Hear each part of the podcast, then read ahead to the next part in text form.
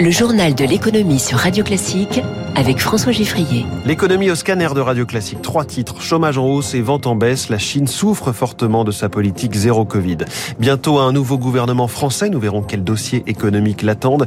Et puis la reprise du tourisme enfin pour l'île Maurice. Première invité dans quelques minutes, la tête vers l'infiniment loin et l'infiniment petit. On va parler du spatial et du quantique avec Charles Becbédé, PDG d'Audacia. Radio. Classique. Journal de l'économie qui démarre avec les chiffres implacables venus de Chine dans la nuit. Confirmation du coup porté à l'économie par la stratégie zéro Covid du président Xi Jinping. Bonjour Eric Mauban. Bonjour François, bonjour à tous. Deux indicateurs clés se dégradent très nettement. Voilà, le premier concerne les ventes au détail. En avril, elles ont enregistré leur plus forte baisse depuis deux ans.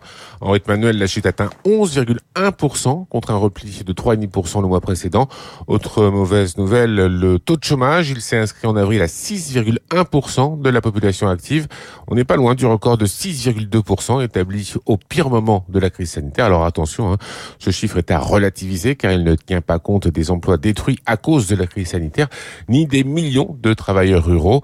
Ajoutons à cela euh, le chiffre de la production industrielle. Il ressort lui en baisse de 2,9% sur un an contre une progression de 5% en mars. Ces données publiées il y a quelques heures seulement montrent clairement la dégradation de l'activité économique chinoise. Oui, Eric, ces chiffres tombent au moment où Shanghai amorce, euh, on va dire, une timide réouverture. Effectivement, hein, rappelons que depuis le début du mois d'avril, les autorités chinoises ont mis sous cloche les 25 millions d'habitants de Shanghai. Beaucoup d'entre eux sont exaspérés par la situation. Il est désormais difficile de se procurer des produits frais, d'avoir accès à des soins médicaux hors Covid, sans parler de l'envoi de personnes testées positives dans des centres de quarantaine. Cela fait craindre un soulèvement général, une menace qui incite les autorités à lâcher du lest. Elles ont donc décidé hier une réouverture par étape des commerces, mais sans en dessiner précisément les contours. Tout cela sera conditionné par l'évolution des conditions sanitaires. Alors hier à Shanghai, le nombre de personnes euh, contaminées semble avoir amorcé une tendance baissière.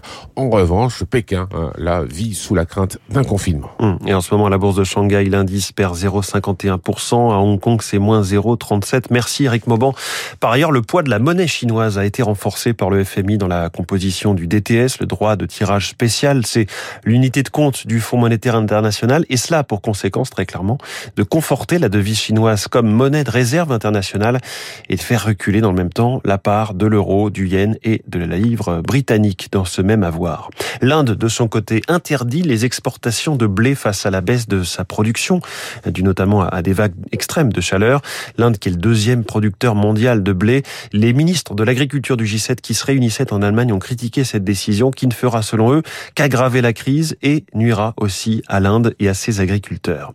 L'excellente santé de Saudi Aramco, la compagnie pétrolière de l'Arabie Saoudite, qui a annoncé, comme on s'y attendait, un bond de 82% de son bénéfice net au premier trimestre, porté par la flambée des cours du pétrole. Presque 40 milliards de dollars hein, de bénéfices sur un trimestre. C'est un record depuis son introduction en bourse en 2019. Et on en parlait la semaine dernière, Saudi Aramco vient de dépasser Apple et s'installe donc sur la première place du podium des plus grosses capitalisations boursières mondiales. Sur les marchés financiers, le pétrole est toujours euh, haut. Hein, le Brent est juste sous les 110 dollars.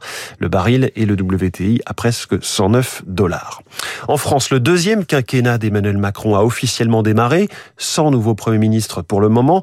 Regardons ce matin quels dossiers économiques et sociaux attendent le futur gouvernement. Sur le haut de la pile, euh, celui brûlant du pouvoir d'achat, première préoccupation des Français.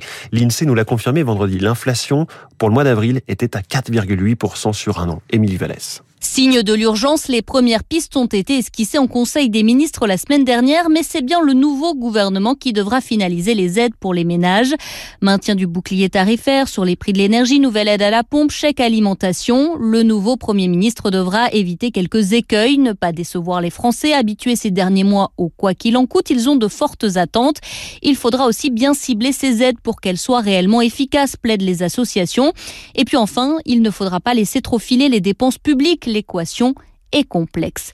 L'autre dossier de taille, c'est évidemment la réforme des retraites. Le nouveau Premier ministre aura la lourde tâche de porter politiquement le report de l'âge à 65 ans et surtout, il devra lancer la concertation avec les partenaires sociaux et ça s'annonce déjà délicat. Les syndicats rejettent en bloc tout recul de l'âge de départ, même opposition dans l'opinion publique, ce qui fait dire à certains spécialistes que cette réforme ne pourra pas se faire à l'automne, d'autant plus dans un contexte économique tendu. Émilie Vallès pour Radio Classique. Comme un effet de mode dans le ciel des grandes villes, plus innovant qu'un bus, beaucoup moins coûteux qu'un métro ou un tramway, le téléphérique urbain est arrivé ce week-end à Toulouse, après Brest il y a six ans, et alors que Grenoble ou la région parisienne attendent de nouveaux équipements.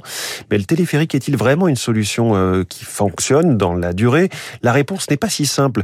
Camille Ress est chercheuse en architecture et urbanisme. Le problème du téléphérique, c'est qu'il a un attrait politique parce qu'il est très visible et qu'il est assez rapide à mettre en place. Mais c'est pas toujours une solution très intéressante en termes de mobilité. Ça peut pas remplacer d'autres types de transport parce que sa capacité de transport de passagers est limitée et que euh, la mise en place du téléphérique est aussi assez problématique dans des villes qui sont très denses où l'on doit passer au-dessus des habitations et à proximité d'infrastructures de télécom euh, aériennes. Donc c'est parfois plus intéressant finalement de modifier un petit peu les infrastructures existantes, l'offre de transport existante et d'améliorer les choses. Voilà la mode du téléphérique, je vous en reparlerai dans les spécialistes à 7h40. Et puis la saison estivale approche, l'île Maurice se met en ordre de bataille pour accueillir les touristes. Les frontières ont été fermées pendant un an et demi en raison de la crise sanitaire. Les professionnels ont, investi pour mettre en valeur tous les atouts de cette île et faire venir les gens en famille, comme nous l'explique euh, Gilbert Espitalier-Noël, président du groupe hôtelier Beachcomber, propriétaire de 8, 8 hôtels sur place. Il y a une confirmation, disons, de l'orientation familiale de l'île Maurice, qui est depuis longtemps une destination famille, qui semble être, euh, disons, le secteur de l'hôtellerie qui progresse le plus. Donc, nous sommes, nous, de plus en plus ancrés dans ce positionnement famille et on voit cette tendance de tribu, c'est-à-dire les grands-parents, les parents, les, les petits-enfants qui voyagent ensemble. Et je crois que Maurice se positionne de plus en plus dans cette direction et euh, on regarde les prochains mois avec beaucoup, beaucoup d'intérêt et on voit les niveaux de réservation qui montent rapidement. Voilà, vous l'avez compris, l'invitation est lancée pour Maurice.